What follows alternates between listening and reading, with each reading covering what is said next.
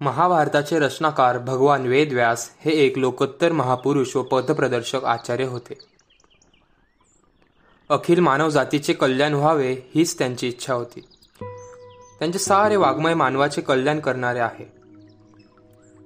व्यास हे त्यांच्या काळातील एक अनन्यसाधारण ऐतिहासिक महापुरुष होते. त्यांच्या ज्ञानाला उपमा केवळ सागराचीच द्यावी लागेल. त्यांचे व्यक्तिमत्व मेरू पर्वतासमान होते.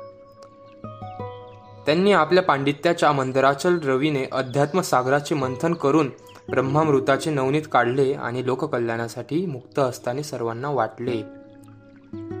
म्हणूनच वेदव्यासांना जगद्गुरु असे गौरवाने म्हटले जाते. वेदव्यासांचे वर्णन करताना एक कवी म्हणतो अचतुर्वर्दनो ब्रह्मा द्विबाहूर परो हरिह अभाल लोचनो भगवान बादरायन. भगवान व्यास हे चार तोंडे नसलेले ब्रह्मदेव दोन हात असलेले दुसरे विष्णू व कपाळावर तिसरा नेत्र नसलेले शंकरच आहेत. व्यासांचा जन्म यमुना द्वीपात झाला म्हणून त्यांना द्वैपायन असे म्हणतात.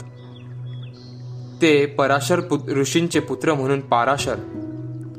त्यांचा वर्ण घननीळ असल्याने त्यांना कृष्ण असे म्हणतात. मुळात एकच वेदराशी होती.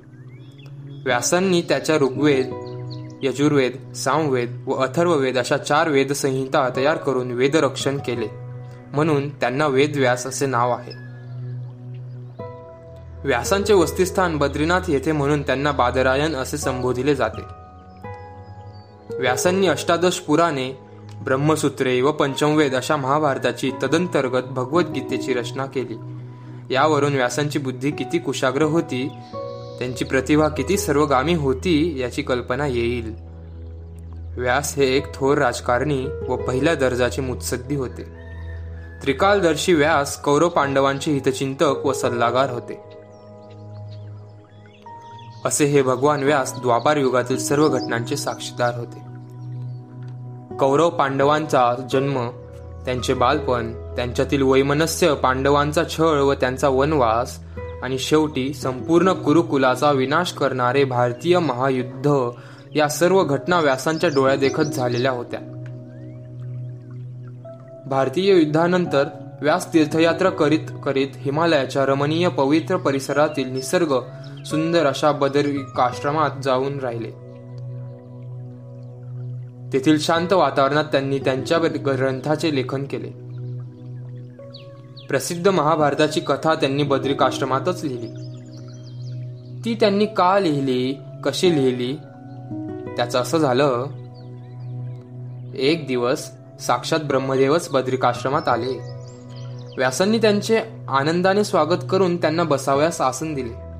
मग इकडच्या तिकडच्या गप्पा झाल्यावर व्यासांनी ब्रह्मदेवांना विचारले देवेश्वरा आज इकडे येण्याचे काही विशेष कारण? ब्रह्मदेव म्हणाले महर्षे एक काम घेऊन आलो आहे आणि ते तुम्हीच कराल अशी माझी खात्री आहे. कोणते काम काढलेत? व्यासांनी विचारले. ब्रह्मदेव म्हणाले कौरव पांडवांचे जे भीषण युद्ध झाले त्याचे तुम्ही साक्षीदार आहात. भरत वंशाचा सारा इतिहास तुम्हाला चांगला माहीत आहे. म्हणून तुम्ही ती महाभारत कथा लिहावी. तो इतिहास भविष्य काळातील मानवांना अत्यंत उपयुक्त व मार्गदर्शक ठरेल आणि हा इतिहास तुमच्याशिवाय कोणीही लिहू शकणार नाही. व्यासांनी महाभारत कथा लिहिण्याचे मान्य केले. त्यांनाही तसे वाटतच होते. मग व्यासांनी डोळे मिटून ध्यान लावले. सर्व घटना पुन्हा एकदा आठवल्या.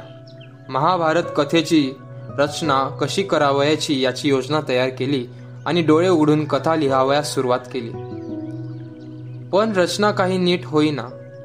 लिखाणाच्या वेगापेक्षा विचारांचा कल्पनांचा वेग फार मोठा होता. त्यामुळे विचार आणि लेखन यांचा मेळ बसेना. व्यासांनी लेखन थांबविले व ब्रह्मदेवाचे स्मरण केले. ब्रह्मदेव प्रकट होताच व्यास त्यांना म्हणाले सर्व लोकांत अत्यंत पूज्य होणारे असे हे महाभारत काव्य मी मनातल्या मनात रचले आहे. सर्व लोकव्यवहाराच्या सिद्धांतासाठी जे काय लिहिणे आवश्यक होते असे लोकोपयोगी सर्व काही मी या ग्रंथात सांगितले आहे. पण हे सर्व प्रत्यक्ष लिहावयास माझी लेखणी समर्थ नाही. या पृथ्वी तलावर असा कोणी लेखक असेल असे मला वाटत नाही. तेव्हा आता काय करू? व्यासांनी असे विचारले असता ब्रह्मदेव म्हणाले गणेश स्मर्यंता मुने तुम्ही गणेशाचे स्मरण करा जो तुमचा लेखक होईल. व्यासांनी डोळे मिटले आणि चौदा विद्या आणि चौसष्ट कलांचा स्वामी सुखकर्ता विघ्नहर्ता अशा श्री गणेशाचे स्मरण केले. ओम गम गणपते नमः. गणेश प्रकट झाले आणि म्हणाले महर्षे का बोलाविलेत? व्यासांनी गणेशाला आसन देऊन त्यांचा सत्कार केला मग ते म्हणाले हे गणनायका मी मनात भारत संहिता रचली आहे.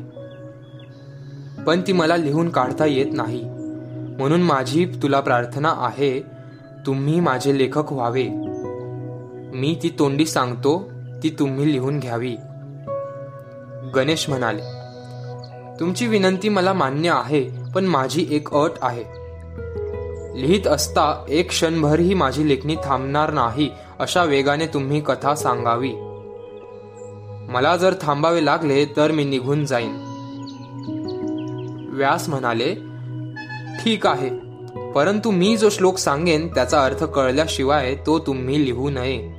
माझी ही अट मान्य असेल तर तुमची ही अट मला मान्य आहे. गणेश म्हणाले तथास्तु गणेश लेखन साहित्य घेऊन तयार झाले. व्यास गणेशासमोर आसनावर बसले. त्यांनी भारत कथा सांगावयास प्रारंभ केला. नारायणम नमस्कृत्य नरम चैव नरोत्तमम देवीम सरस्वतीम चैव ततो जयदी मुदीरेत. गणेश भराभर भुर्जपत्रांवर लिहू लागले. व्यास सांगत होते गणेश लिहित होते. एक असामान्य ग्रंथ आकारू लागला. कथा सांगता सांगता व्यास मध्येच एखादा अत्यंत गूढ अर्थ असलेला श्लोक सांगत. लिहून घेत असता गणेशाला त्या श्लोकाचा अर्थ लावण्यासाठी थोडा वेळ थांबावे लागे. तेवढ्या वेळात व्यास पुढच्या श्लोकांची रचना करून ठेवीत. पुन्हा कथन व लेखन चालू होत असे. अशा प्रकारे व्यासांच्या अलौकिक प्रतिभेला स्फुरलेला व गणेशाच्या लेखणीला शब्दबद्ध झालेला चिरंजीव असा महाभारत ग्रंथ देवातात्म हिमालयाच्या साक्षीने तयार झाला. सर्व काळात लोकोपयोगी ठरणारे एक सत्कार्य आपल्या हातून पार पडले याबद्दल व्यासांना फार मोठे समाधान वाटले. गणेशाच्या सहकार्यामुळेच हे महाभारत कीर्तन निर्विघ्नपणे सिद्धीला गेले. म्हणून व्यासांनी गणेशाची यथाविधी पूजा करून आपली कृतज्ञता व्यक्त केली. व्यासांच्या विश्वाला गवसणी घालणाऱ्या सर्वस्पर्शी दिव्य प्रतिभेचे त्यांच्या असामान्य बुद्धिमत्तेचे व अगाध ज्ञानाचे कौतुक करून गणेशाने त्यांचा निरोप घेतला. कालांतराने हीच कथा व्यास शिष्य वैशंपायनाने राजा जनमेजयास विस्ताराने सांगितली आणि हीच महाभारत कथा व्यास शिष्य उग्रश्रव्याने नैमिषारण्यातील ऋषींना सांगितली. ही महाभारत कथेची अमृतधारा युगायुगात लोकांना संजीवन देत राहील. आणि देत आलेली आहे. आजही देत आहे. उद्याही देत राहील.